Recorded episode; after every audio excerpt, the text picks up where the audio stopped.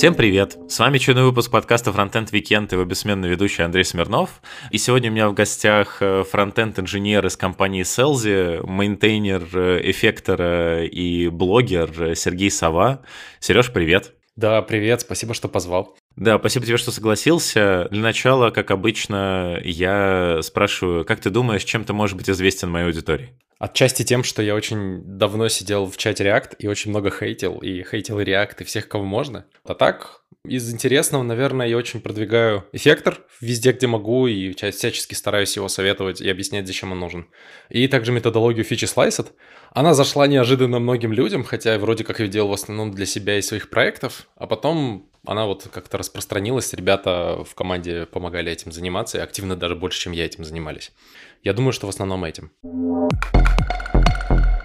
А сегодняшний выпуск снова выходит при поддержке Авито Тех.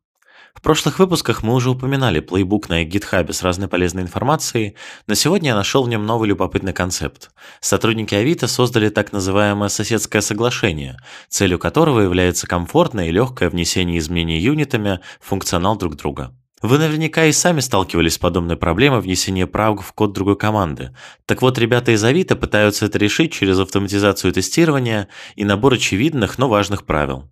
Например, оставь код репозитория лучше, чем он был до тебя, или кто сломал, тот и чинит. Всего в сумме 11 заповедей и одно главное правило – билды, тесты и UI должны остаться после вас проверенными и работающими. Почитать подробнее про соседское соглашение можно в специальном разделе плейбука на GitHub Авито Тех. Переходите по ссылке. Для начала я обычно э, разбираю вместе с моим гостем э, его карьеру. Э, насколько я смог подготовиться, у тебя она интересна тем, что до 22 года у тебя все шло типа вверх, ты был там руководителями фронтенд веб-отделов в разных компаниях, где-то там заместитель какого-то там технического директора, а потом хоба, и ты уже фронтенд-инженер в разных там каких-то модерновых веб-3 проектах или что-то такое судя по жесту твоего рта, где-то точно соврал. Так что давай, поправляй. Не, на самом деле ты достаточно прав. Всю карьеру, которую я двигал, я двигал ее в направлении руководителя, наверное, CTO. А потом случился 22 год, и как-то Моих навыков на европейском рынке стало не хватать, чтобы просто переходить даже в тим лиды. Ну, либо я что-то просто неправильно делаю. На самом деле я не очень понял до сих пор. Типа проходил собесы, проходил интервью, где-то не хватало английского, где-то я просто не мог до конца пройти вообще весь сетап прохождения интервью в компании.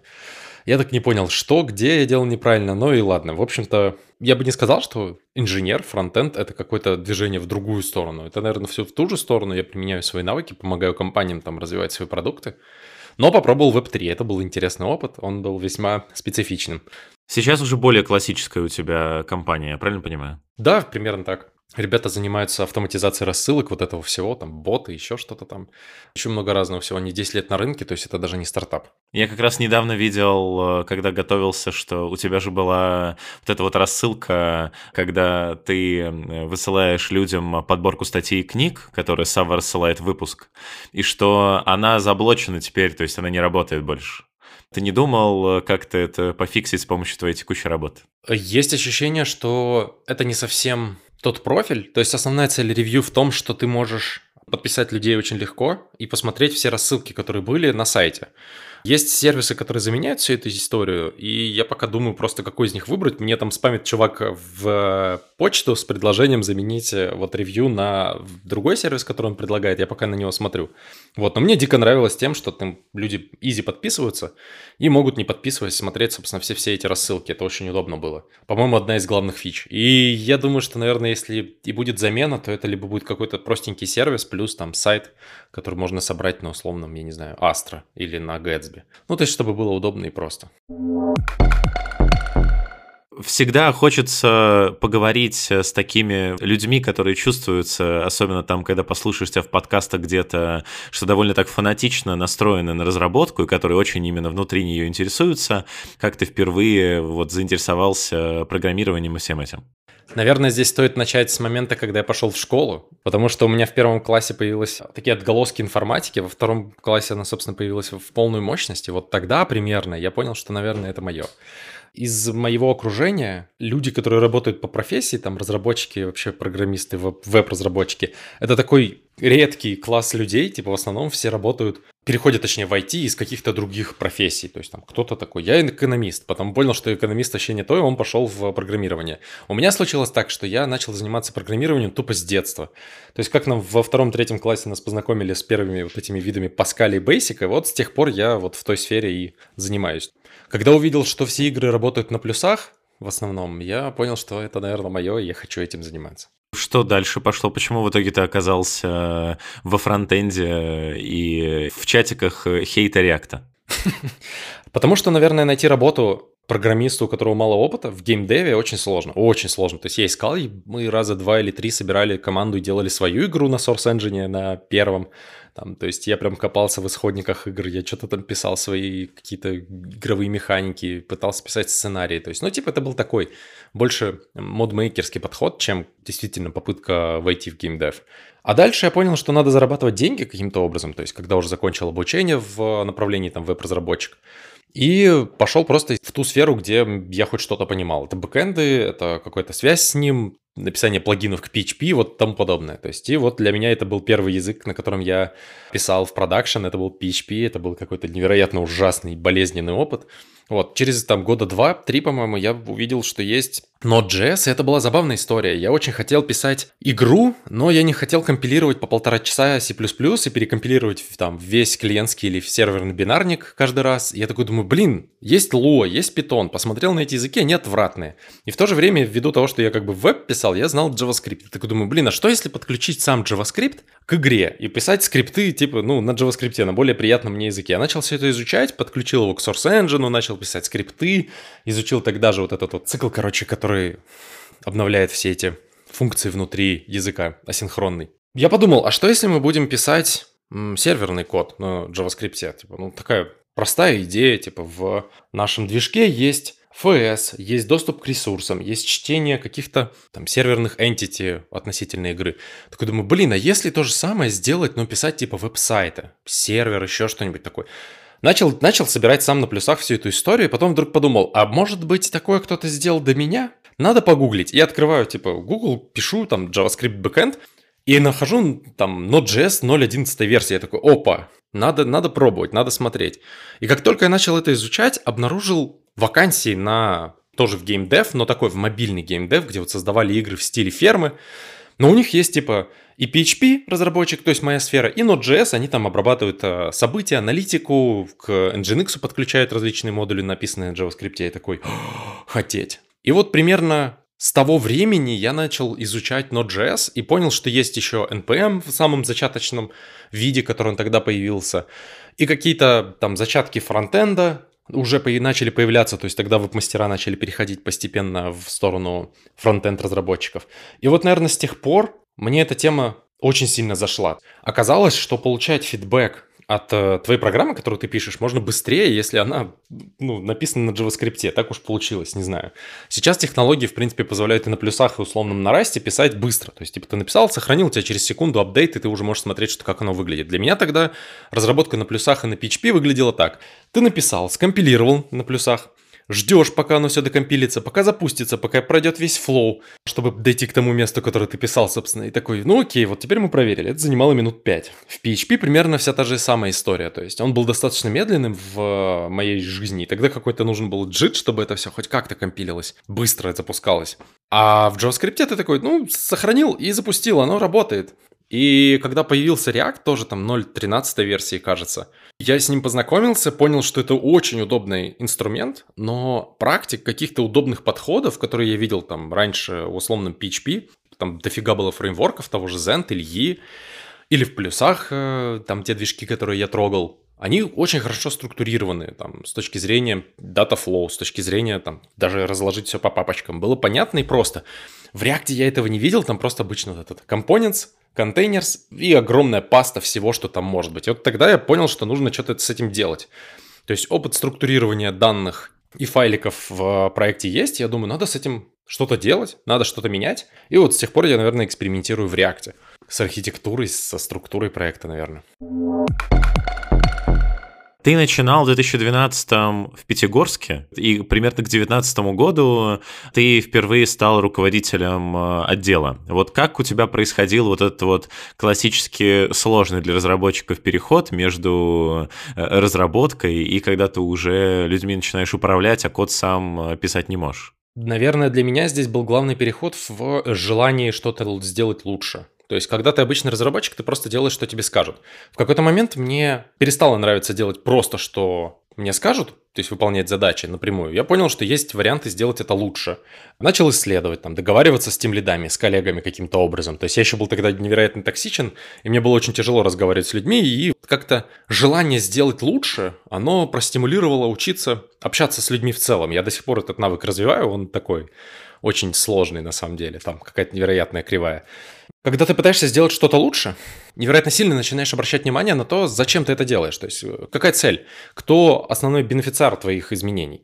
Сначала это были разработчики. Но я быстро понял, что разработчики все-таки тоже делают задачи. И как-то для них стараться тоже не особо, наверное, есть смысл. Да, там разработчикам удобно, это классно, хорошо, но типа это не цель. И оказалось, что цель это бизнес. То есть, когда ты запускаешь свой проект, свой продукт, ты хочешь достичь определенной цели. И разработчики, по сути, это просто инструмент для достижения цели. Всегда. То есть это люди, которые выполняют твое желание, твою мечту, скажем так. И фактически получается, что я как разработчик должен предоставить э, заказчику наилучший способ реализовать его задачу. Но и при этом, чтобы я мог ее развивать в дальнейшем. Такой вот интересный баланс. И вдруг оказалось, что мои навыки, технические в частности, они выше, чем среднего тимлида но у меня не хватает навыки общения с людьми, чтобы вот занимать эту позицию тем лида. Окей, хорошо, я попробовал себя раз, два, три в, как тим лид, как организатор команд, там засетапил один стартап, второй стартап, понял, что это в принципе несложно, но навыки развивать нужно. Фактически для меня переход был как раз-таки в попытке достигать целей не своими руками, а руками целой группы людей.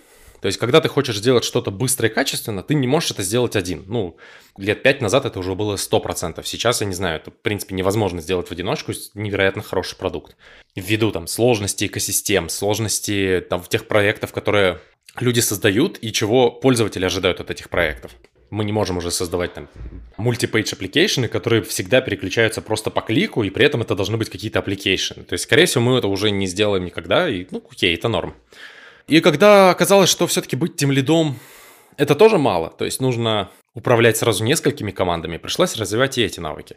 То есть это скорее вынужденный был переход из-за того, что мне хотелось сделать что-то более качественное и быстрее, чем там я один могу сделать.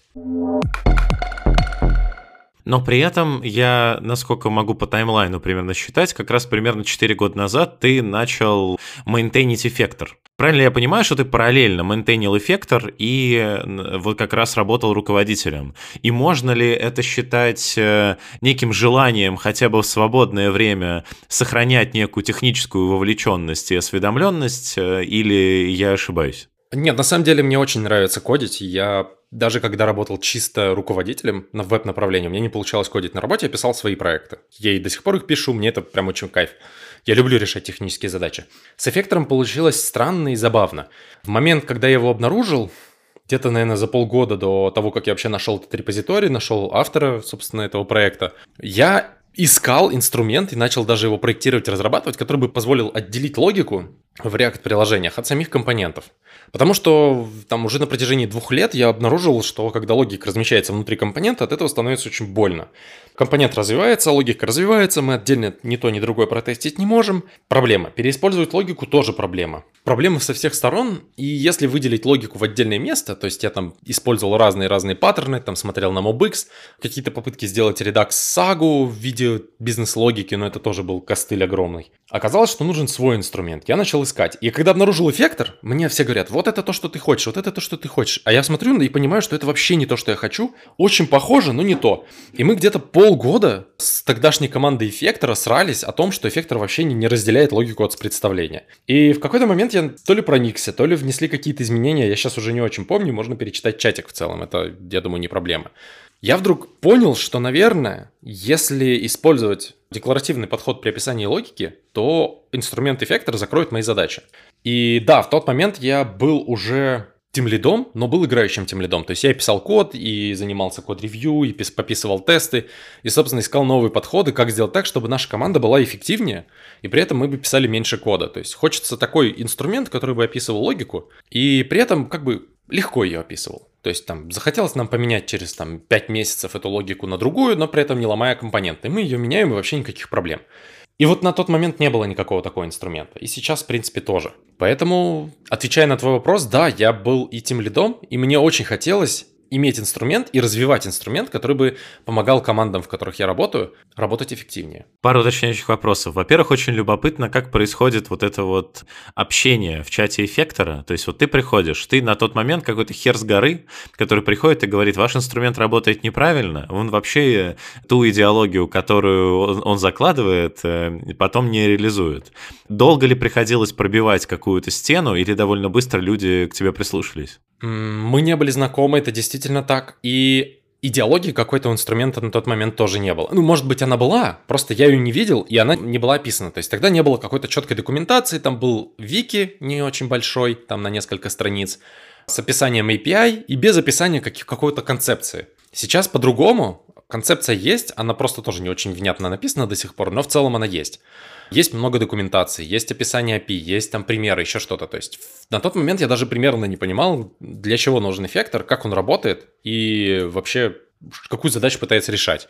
Просто люди, с которыми я тогда общался, они мне такие говорят, блин, похоже, вот ты писал у себя в блоге о том, что ты ищешь инструмент для разделения логики, вот эффектор, кажется, это вот оно. И прям очень усердно убеждали меня. А я спорил, говорил, нет, вообще, кажется, нет, я вообще не понимаю, зачем он нужен, это вообще не то.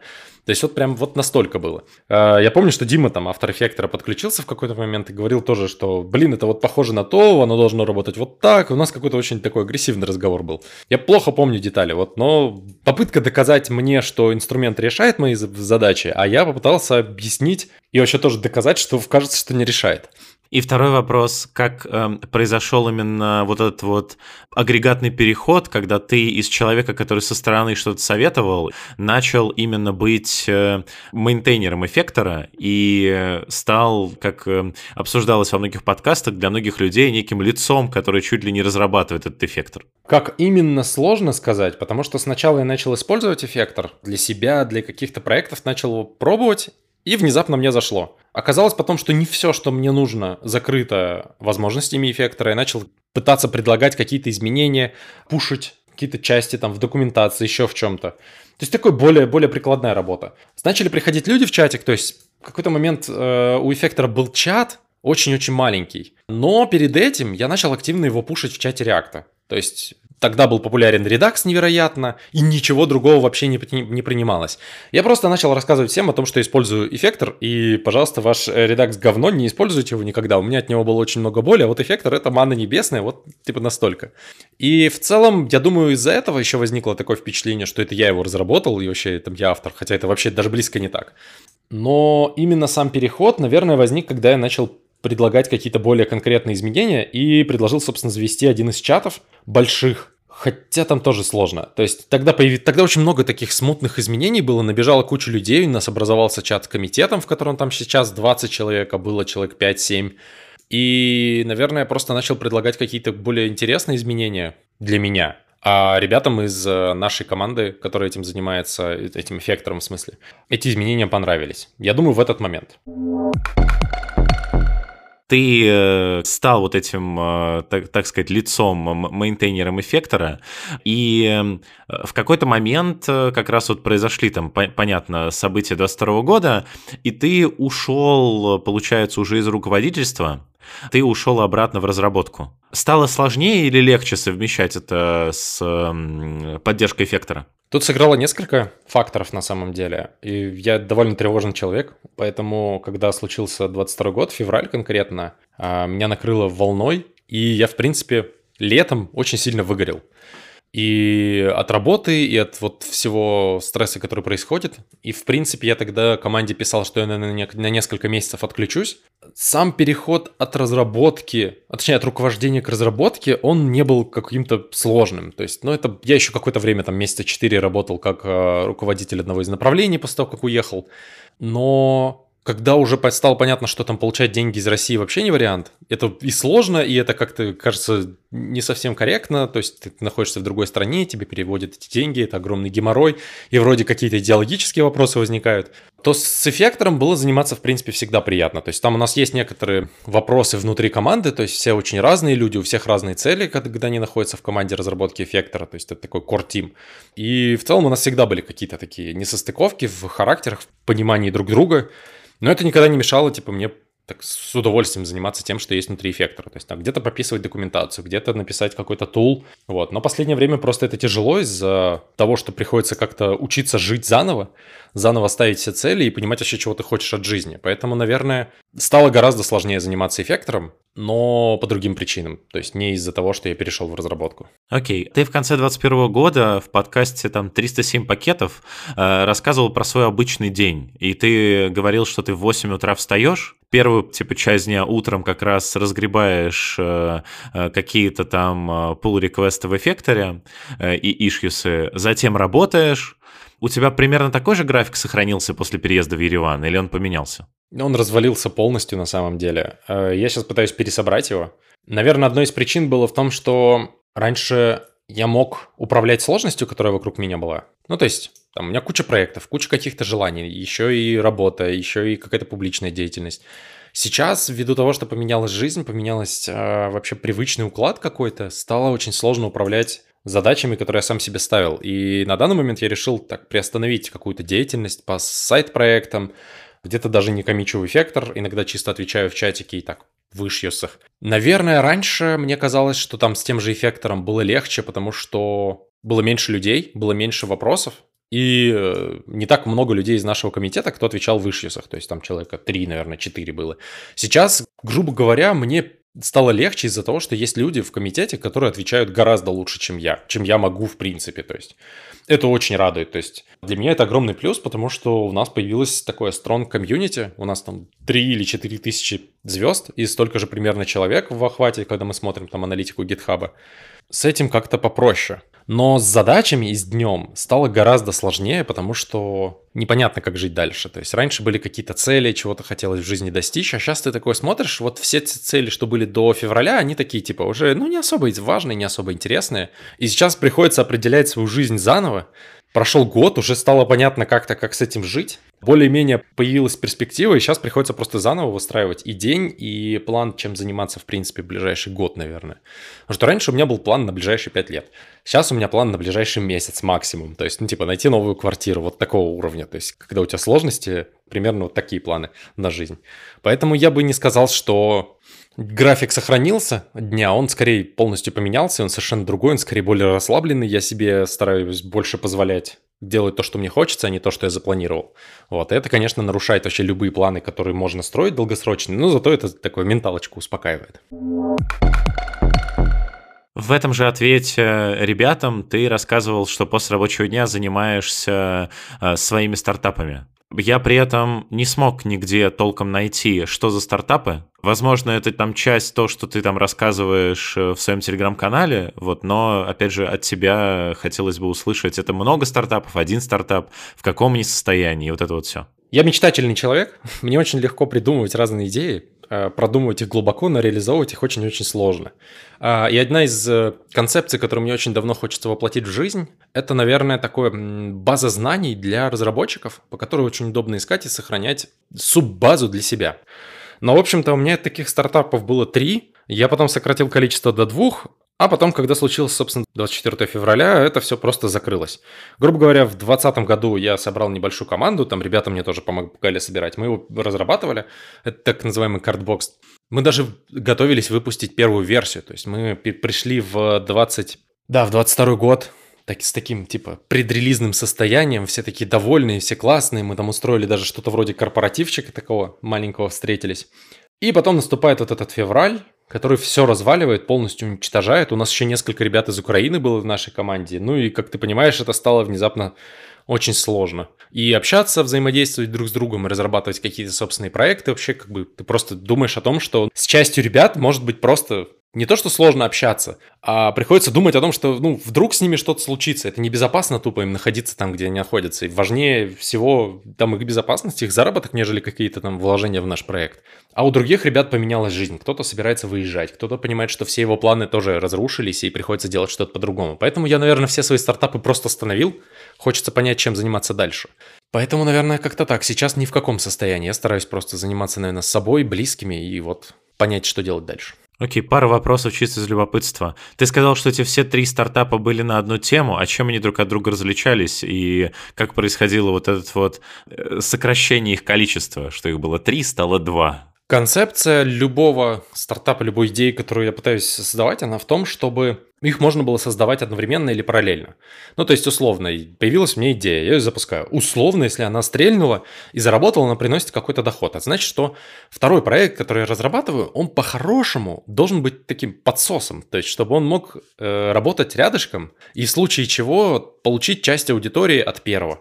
Почти все, что я создаю, оно примерно таким образом работает, чтобы можно было помогать друг другу, грубо говоря. И идея была в чем? Первый проект – такая база данных, для разработчиков база знаний даже скорее, которая помогла бы тебе найти любой ответ на твой вопрос. То есть в чем проблема? У нас есть Google, у нас есть гисты, у нас есть куча мест, где мы можем сохранять инфу из интернета, но оно все либо устаревает, либо оно пропадает, Google меняет свои позиции, то есть ты поискал месяц назад, условно, как настроить в Nginx TLS, ты нашел одну статью, сейчас ты погуглишь, ты найдешь другую, а тут ты можешь даже вообще не найти. И у тебя выход либо сохранять закладки, либо копировать инфу, сохранять свою личную базу, но всего этого есть огромные минусы, ввиду того, что закладки могут просто перестать работать, типа ты тыкаешь на ссылку, там вообще просто нет статьи, сайт сдох. Или статью удалили, или ее поменяли, или еще что-то. Если ты сохраняешь личную базу, копировать и отправлять кому-то инфу оттуда очень тяжело, особенно если ты хочешь зашерить целый скоп знаний. Например, я хочу отправить все, что у меня есть по JavaScript кому-то. Вот, и у меня появилась мысль, она давным-давно появилась, там лет 6 назад, наверное, мы ее даже на хакатоне реализовывали. Типа сделать такой сервис, который может легко скрепить данные, то есть ты кидаешь в него ссылочку, и он создает публичную такую карточку э, из информации об этой статье. Ты ее подредактируешь, чтобы она была короткая и не длинной на 20 минут чтения и можешь себе сохранить. И вот любой человек может ее себе сохранить и создать свое публичное пространство. В этом была концепция. Она, в принципе, и живая до сих пор, просто я пока что не, не готов к ней подступаться. Вторая концепция, которая вокруг этой же идеи, это, собственно, как быть, если мы хотим регистрировать пользователя? Как монетизировать все это? Как отправлять ему оповещения? Что если хотим мы отправлять дайджесты изменений по данным, которые там, по запросам, которые он гуглит или ищет, или еще что-то? То есть нам нужен отдельно сервис, который бы не имел проблем с законом, к тому же, потому что там GDPR, а, закон о данных России, я тогда еще целился в Россию как э, рынок, который говорит, что данные пользователей должны храниться в России. GDPR тоже там кучу ограничений накладывает. Ты такой, блин, как это все делать? А, хочешь принимать оплату, пожалуйста, у тебя еще один геморрой. Ты должен провести аудит всего сервиса. То есть тут еще одна огромная проблема. То есть ты не можешь выкатить просто изменения. И что делают все компании? Они выносят все эти опасные кусочки в отдельные сервисы, которые, собственно, аудируют. И я подумал, а что если сделать сервис, который будет, собственно, всю эту логику касательно данных пользователя и вообще всего, что с ним происходит. Почта, оповещения, пуши, подписки, какие-то там донаты, регистрации, собственно, вот это все, оно будет в одном месте. И мы это вынесем в SaaS условный. Можем продавать, а можем переиспользовать для других своих сервисов. То есть появилась идея, ты будешь еще геморроиться с тем, чтобы разрабатывать авторизацию, либо взять какой-нибудь OAuth, наверное, там AUS Zero или Google. У всех у них проблема в том, что у них нет всего скоупа того, что ты хочешь, и ты будешь это подключать каждый раз заново. Я подумал, ну блин, мы же можем, типа, переиспользовать все эти сервисы. И Amazon условный, и для рассылки что-нибудь, MailChimp какой-нибудь, там, не знаю, натыкать кучу сервисов, подключить их в одно место и переиспользовать в виде опишки. Это вторая концепция. Даже стало понятно, как его монетизировать. У нас появился клиент или два, даже которые готовы были бы его подключить. Один как сервис, другой как коробочку к себе. Третья концепция, с которой мне пришел вообще мой знакомый, говорит, блин, нам нужен э, способ управлять данными пользователя, но не с точки зрения типа его приватных данных, а с точки зрения его планирования. Ну, типа там времени пользователя даже. Ну, типа там, я хочу запланировать какую-нибудь работу по проекту, я хочу планировать свое личное время, я хочу планировать какие-то путешествия. А, и все это обычно разные сервисы, там, календарь, э, Todoist, какие-нибудь общие списки, Туда же какие-нибудь планировщики, ну, автоматические, которые умеют распределять время. И все это сделано чаще всего очень плохо и очень плохо друг с другом интегрируется. Условно, если я задаю, создаю задачу в Тудуисте, я должен подключить все свои календари, Если я хочу, чтобы мне через бота кто-то закидывал предложение о выборе времени, то это еще одна интеграция, еще один геморрой. И вот была концепция в том, чтобы соединить это все в одном месте, в том числе заметки. Вот моя любимая тема, это ты когда-то с кем-то встретился, договорились о чем-то, и теперь тебе нужно сохранить заметки. Задача плохо, потому что ты нажал отметить, и задача тупо исчезла, она где-то в архивных, и может быть даже вообще удалена, и найти ты ее легко не сможешь. Нужны заметки. И это еще один сервис, Notion условный. Приехали, у тебя три сервиса для одной задачи, фактически, для управления своим временем и информацией, но удобства в этом ноль. Вот захотелось это все интегрировать в единую систему. Что мы тогда начали прорабатывать тоже до, до февраля, это какую-то систему компонентов, которую мы могли бы переиспользовать везде. То есть, типа, написали компонент один раз, написали у системы управления данными, то есть на том же эффекторе тоже один раз, и везде ее переиспользуем. Офигенно удобно, начало работать, но потом случился февраль. И ну там вокруг Дальше, если пытаться размышлять о времени каждого пользователя, времени каждого человека, то можно родить еще кучу всяких сервисов, идей, стартапов и так далее. Как ты думаешь, ты сможешь когда-то э, стабилизировать э, свое э, состояние настолько, чтобы ты мог вернуться ко всем этим проектам? Хотелось бы, очень сильно. Я на это надеюсь на самом деле, потому что мне нравился этот процесс, нравится работать с людьми, и я все-таки хочу реализовать эти проекты, как минимум для себя. То есть, может быть, они не выйдут на какой-то невероятный доход, но если там на DigitalOcean за 5 баллов, долларов в месяц я смогу хостить их и пользоваться, там, делиться с друзьями, это будет уже очень хорошо. Надеюсь, что да. Тут непонятно тоже, какое будущее будет. И у меня, и в принципе у рынка, который, в который я целился. Но, но хотелось бы. Окей, супер. Попробую ступить на территорию, где я вообще ничего не понимаю. Я нашел, что ты Core Team Member в Feature Slice Design. Ну, то есть я понимаю, что такое Feature Slice, мне очень понятно, как можно быть там в, в core команде. Что это вообще значит? Feature Slice Design на самом деле это методология, э, которая описывает архитектуру и структуру проектов э, во фронтенде. То есть ее главный поинт сделать структуру проекта предсказуемой для новых разработчиков, для существующих, когда ты добавляешь условно новые компоненты, новые какие-то части этого проекта, даже, скажем, архитектурные компоненты, было бы понятно, куда их распихивать. Когда ты хочешь найти какой-то компонент, ты знаешь, где его искать. В то же время эта методология может предсказывать, например, какую часть приложения лучше покрывать тестами. Просто ввиду своей структуры, ввиду, ввиду того, как она создана, в принципе.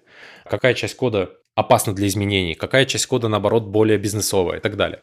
Core Team — это, по сути, набор людей, которые пишут документацию и пытаются продумать изменения в этой документации, в этой системе так, чтобы она отвечала как можно большему запросу людей. Например, к нам приходят ребята из э, чатов, из других компаний и говорят, у нас вот тут, тут не работает, непонятно, как использовать.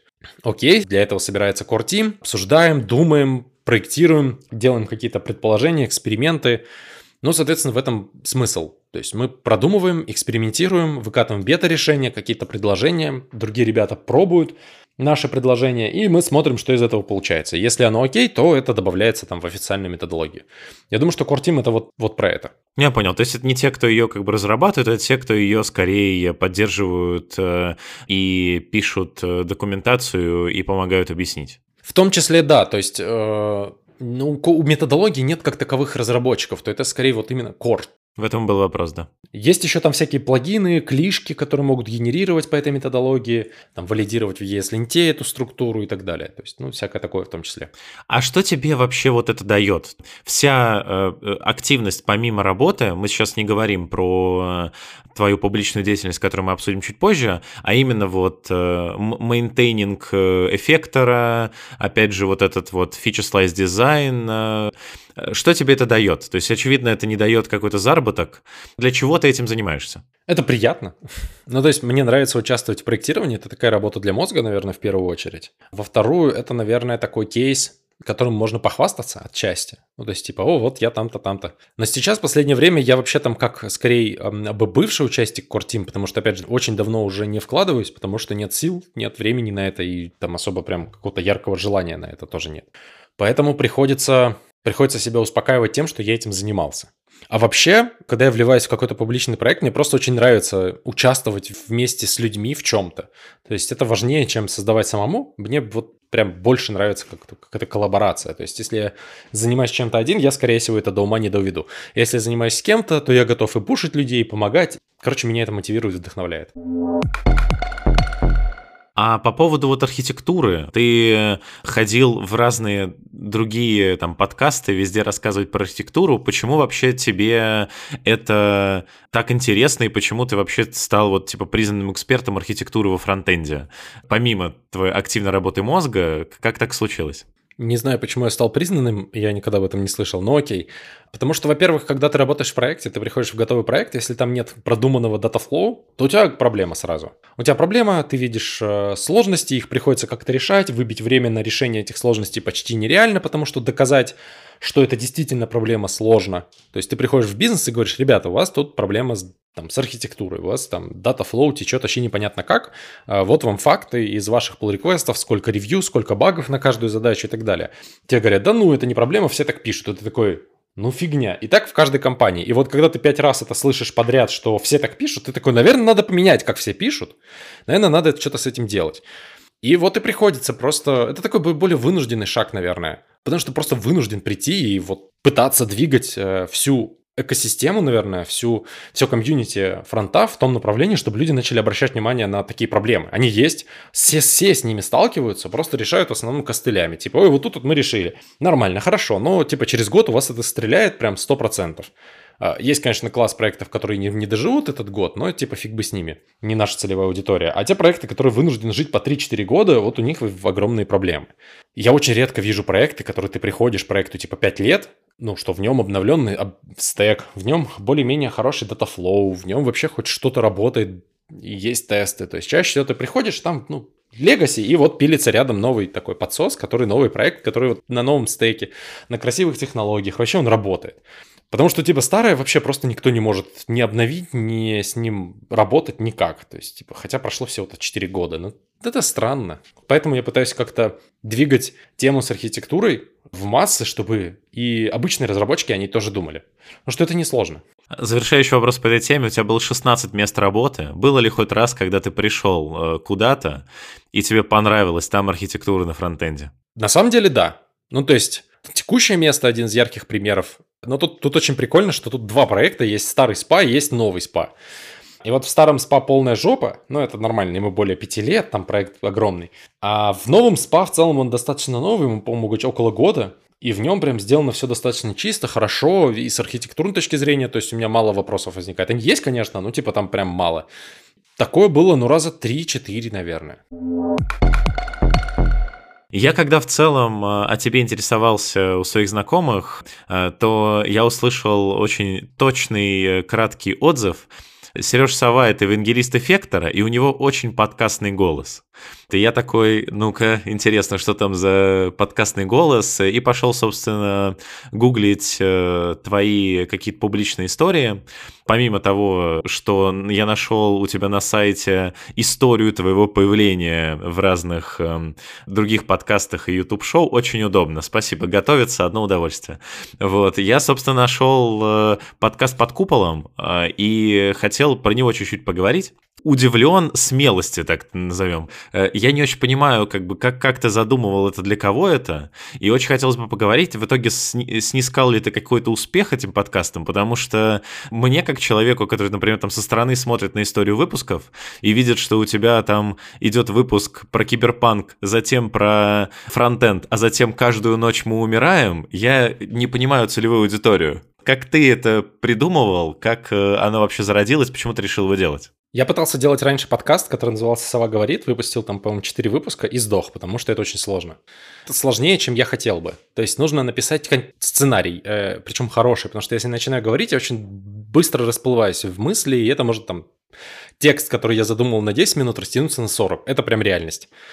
Второй момент, что написать качественный текст очень сложно, а я люблю визуал, то есть я очень люблю показывать, демонстрировать. Я тоже этому учусь пока что, но это такое – и выпустив 4 выпуска, я понял, что, наверное, это не совсем то, чего я хочу от подкастов. Учитывая, что нужно еще качественно записать, все это красиво смонтировать. То есть там, типа, хочешь сделать выпуск на 20 минут, это затягивается на 3 недели в лучшем случае. У меня, у меня так было. И я тогда подумал, что, наверное, надо что-то менять. И мне очень нравится болтать. Я очень люблю монологи, очень люблю рассуждать.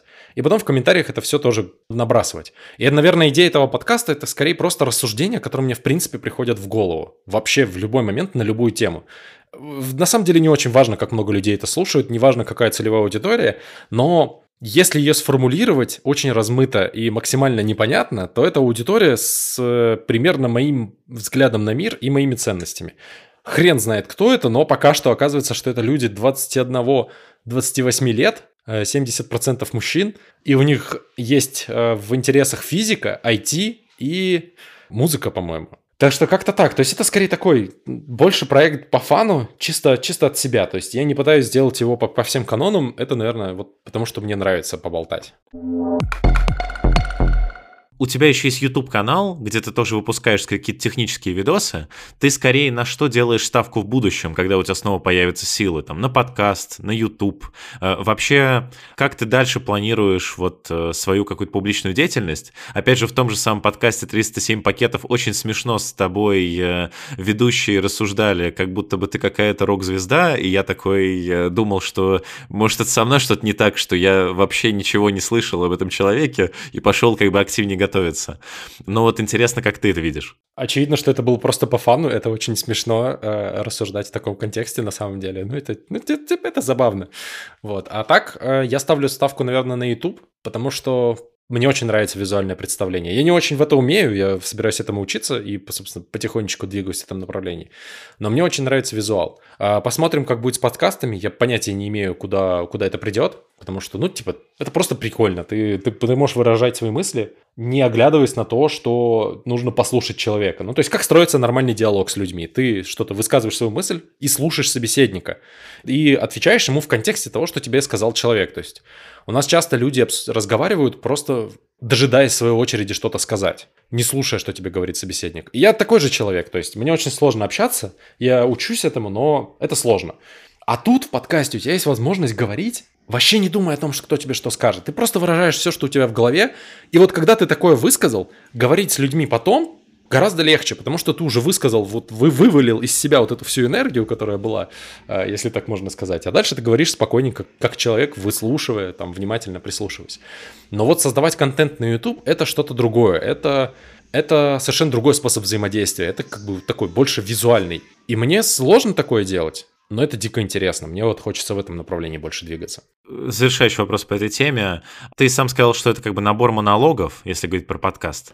А какой твой самый любимый, как ты считаешь, самый сильный монолог, э, который ты, например, вот мне рекомендуешь полностью послушать? Вот это ты, конечно, сложный вопрос задаешь.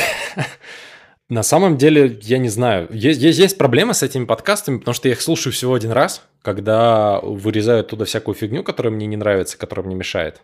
И поэтому мне очень сложно... Слушай, надо подумать. Мне очень нравится рассуждение о нашем сознании. Тема, кстати, «Каждую ночь мы умираем», наверное, мне больше всего нравится. Э, это такой способ рассуждать о том, насколько реальны мы вообще, как люди, как наше представление о сознании как о какой-то физической сущности. Типа есть, знаешь, телепорты, которые могут, ну, такая идея телепортов, которые могут разобрать человека на частицы, превратить в цифры и где-то в другом месте собрать. Типа, будет ли это тот же самый человек и не потеряется вот эта непрерывность сознания или нет. И в тот же момент есть случаи, когда люди замерзают где-то в горах на льдах на несколько дней, их потом откачивают, а у них сердце не билось. И они такие живут дальше. То есть, типа, был ли это тот же человек? То есть, это есть ли непрерывность сознания? И я обожаю вопросы, на которые мы не можем дать однозначного ответа. Наверное, вот такие выпуски. Хотя самый популярный выпуск это про TypeScript, который не просто проверка типов. Я понятия не имею, но у него больше всего прослушиваний, и поэтому я, я, я не знаю, почему так. Думал ли ты, кем бы ты стал, если бы не стал разработчиком? Сложно предположить, но, допустим, если бы в какой-то момент жизни просто меня бы не перестала удовлетворять работа в этом направлении, в, там, в программировании в частности, я бы, наверное, ушел куда-то в театр или в кино. То есть у меня был момент, когда я пару лет занимался театром юного зрителя. Это было потрясающее время. Очень сложное в плане скиллов. Я вообще ничего не умел, но это было очень интересно, это было очень круто. И тогда же я учился ставить некоторые сцены из постановки, то есть там с режиссером работали вместе. Писал сценарий для некоторых мини-игр такого формата, типа там прохождение на три часа. Это невероятно круто, это очень приятный такой процесс, по большому счету. А вот программирование это наверное, совершенно другое. Мне сложно представить свою жизнь без этого, потому что она, ну, типа, со мной с детства. То есть, ну, опять же, со второго класса где-то. А все остальные сферы я даже пытаться не пробовал особо. То есть, там, не знаю. Ну, только театр, только какое-то кино. Вот это все. А не думал именно параллельно там с основной работой, ну, опять же, су- судя по тому, что есть время на какой-нибудь там эффектор, можно было это же время тратить и на игру в театре? Нельзя было, потому что все-таки театр — это жизнь, это не занятие, которое ты делаешь по фану, которое ты делаешь параллельно. Все-таки ты там живешь. Потому что у меня есть, например, несколько знакомых остались после тех времен, и они учились э, в театральной сфере, киносфере, и это всегда жизнь. То есть ты не можешь даже работать параллельно учебе чаще всего, потому что это отнимает там типа по 18 часов в день иной раз. И это прям должно очень сильно нравиться. Я не уверен в этом, что мне прям настолько сильно нравится. Но если бы я вдруг понял, что IT умрет, потому что АИ его съест условно, ну, представим такую ситуацию, это маловероятно, но все же, то я бы, наверное, просто пошел куда-нибудь в кино. Почему стоит приехать в Пятигорск? В Пятигорск? Ну, да, да, ты из Пятигорска. Ну, не совсем, там я работал. У меня родной город — это маленький Георгиевск, вот, поэтому... Ну, почему стоит приехать в Георгиевск, э, это совсем уже сложно, я думаю, будет придумать. Вот, ну, да, просто хотелось бы понять, э, например, вот опять же, я никогда не был в Пятигорске, мне там рассказывали, что там красиво, горы и все такое, вот, но от человека, который там какое-то время жил, я так понимаю, интересно это послушать. Я бы не назвал, что там прям горы. Это скорее холмы. Меня сейчас захейтят э, жители Пятигорска, но фиг бы с ним. Слушай, ну там много культурных таких исторических мест, э, связанных с нашими великими поэтами. Не знаю, мне не очень кажется корректным говорить о том, зачем туда приезжать или жить э, там. Потому что ну, это очень маленький город, он очень локальный, он очень своеобразный. Если хочется изучить историю, историю нашей, там, не знаю, культуры, нашей истории поэтов, опять же, я не знаю, как это назвать более корректно, то, наверное, да. А в остальном, типа, есть более крутые места. Можно съездить на тот же Домбай, в который я так и не доехал, который не очень далеко оттуда же, и посмотреть на невероятно красивые горы. Вот действительно. Ты э, переехал э, после событий февральских э, в Ереван, и ты там уже, получается, скоро будет год, мне кажется, как ты это уже там. И даже я нашел, что ты э, участвовал в видеоблоге про э, то, как ты уехал в Ереван под названием «Съебастиан», очаровательно записанный на не очень хорошую камеру. Э, расскажи вообще, как тебе этот переезд и насколько ты за этот почти год в итоге почувствовал себя в Ереване своим и все такое? Переезд дался сложновато. Очень своеобразный взгляд на российскую культуру я увидел здесь. Ввиду того, что Армения была частью СССР какое-то время, э, она унаследовала огромное количество вот этих вот исторических кусочков, скажем так. То есть здесь есть постройки, которые были созданы во времена СССР. Здесь есть э, правила дорожного движения, здесь есть какие-то русский язык, опять же, везде, просто на каждом шагу все понимают. Но при этом здесь все, опять же, это Армения, здесь армянский, здесь своеобразный взгляд вообще на культуру в целом, то есть тут адски, адское вождение. Моя любимая история про поиск аренды, по поиск квартиры вообще проблемы с этим. В том, что здесь пишут renovation ремонт 1200 долларов, но при этом как бы в ванной нет плитки на потолке. Ты такой думаешь, ну да, renovation, действительно, согласен, в целом окей. Вот, то есть тут прям так, такой очень сильно своеобразный взгляд на то, как люди должны жить, как они живут в целом. И мне кажется, это не, не мой вообще ни город, ни страна. То есть это вот, скажем, я не почувствовал себя здесь вообще своим. Первое время был, была, конечно, вот эта вот любовь, что здесь все дешево, здесь, э, в принципе, отзывчивые люди, но чем дальше живешь, тем больше минусов замечаешь. И я, наверное, не готов мириться с теми минусами, которые я нашел. Почему ты еще там тогда? Или ты уже в процессе подыскивания какой-то другой страны для проживания? Я в процессе подыскивания, но я очень ленивый человек, особенно сейчас. И в целом я привык к многим вещам. То есть мне много чего не нравится, я много чего хейчу, но я в целом привык. И все-таки здесь очень близка российская культура, к которой я привык. То есть, типа, я не готов уехать в условный Тай, потому что это совсем, типа, отличающаяся культура. Мне кажется, я просто помру там от э, различий культурных, от различий языковых, от всего просто. Ехать в Европу просто так на шару тоже не очень. Нужна хотя бы какая-то основа. То есть я не готов ехать в пустоту. И при этом как бы я слишком сильно привык к тому, как все строится в России. Не так давно меня заканцелили в Твиттере и такие говорят, типа, вот, все, ты, ты, ты плохой человек и так далее. Окей, я, я, я жил в России, я люблю эту страну, но так есть такая, такая жизнь, такая ситуация. А тут вроде как и Россия, но в то же время все на армянском. То есть такое очень, очень привычная, очень понятная жизнь, А куда дальше ехать, пока не очень понятно. То есть не хочется ехать в условное США. То есть это как будто бы какая-то такая альтернативная зона комфорта, из которой тяжело выбраться. Достаточно точно описал, да.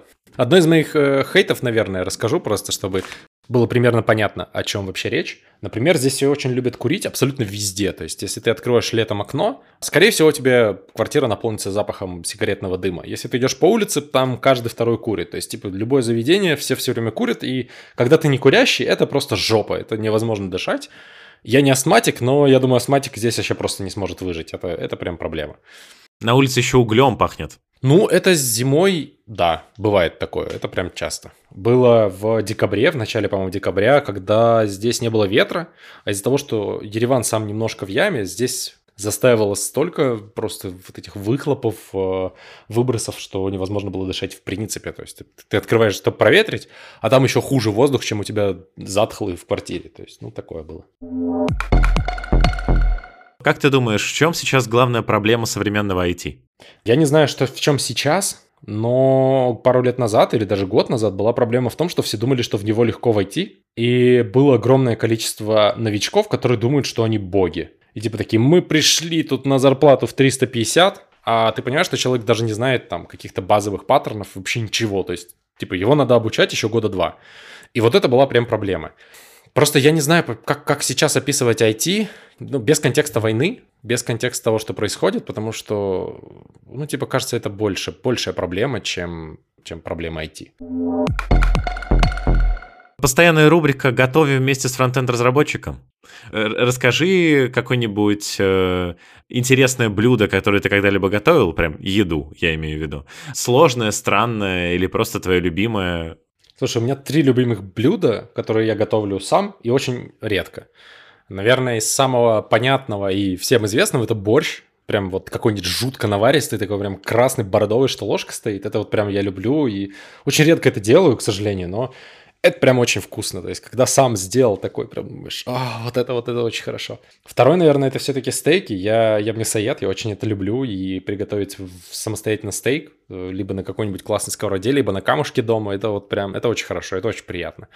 А третье из странного – это гребешки. На сливочном масле с каким-нибудь, там, не знаю, сливочным соусом приготовить дома гребешки – это вот это то, что ты иногда такой просто нежненько, осторожненько, с, легкой, с легкой порцией вина такой, думаешь, ну вот это очень вкусно, это приятно. Что-то более сложное я особо не то чтобы готовлю. То есть если я готовлю, то это что-то такое редкое и чисто для удовольствия от процесса, нежели от потребления.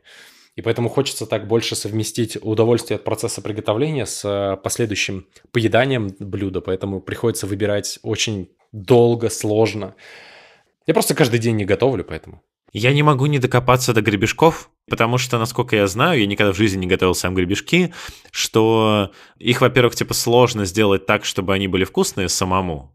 Как ты к этому вопросу подходишь? То есть это нужно купить какие гребешки, там, замороженные, продаются ли они там, не знаю, свежие, а потом а, как их э, готовить вообще? Ты, э, их, насколько я понимаю, нужно жарить просто и очень мало, чтобы они не пережарились. Как это делать? В Питере я покупал всегда свежие гребешки. Когда я пробовал покупать замороженные, они были действительно очень такие резиноватые, их очень сложно было готовить, поэтому не советую. У меня просто под домом было очень удобно в Питере. Прям магазин сифуда, и ты просто заходишь, говоришь, дайте мне, пожалуйста, 300 грамм гребешков. Они тебе дают, там еще и три разных размера. Все как вы любите. Я просто нашел в интернете рецепт и дрочил его до тех пор, пока у меня не начало получаться так, как мне нравится.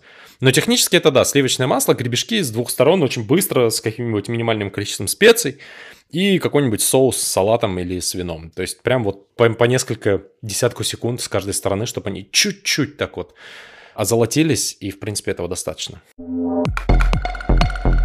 Напоследок мой гость дает какой-то совет моей аудитории. Это может быть что-то более техническое или что-то более абстрактное. Что ты можешь посоветовать? Наверное, из моих собственных болей это учиться контролировать свою жизнь, хотя бы те аспекты, которые можно контролировать. Финансы, эмоции, отношения с людьми, безопасность вообще планировать как-то свои э, поступки, там, в частности, финансовые. То есть вот это прям, наверное, я бы мог посоветовать тем, кто этим еще не занимается. Спасибо тебе большое, Сереж, что пришел в гости. Как обычно, в конце хотелось бы поблагодарить всех тех, кто дослушал до конца. Подписывайтесь э, на данный подкаст э, в том стриминге, в котором вы это послушали. Поддерживайте подкаст на Бусте и подписывайтесь на соцсети. Мы продолжаем показывать человеческую сторону далеко не только фронтенда. Услышимся через две недели. Пока-пока. Всем спасибо. Пока.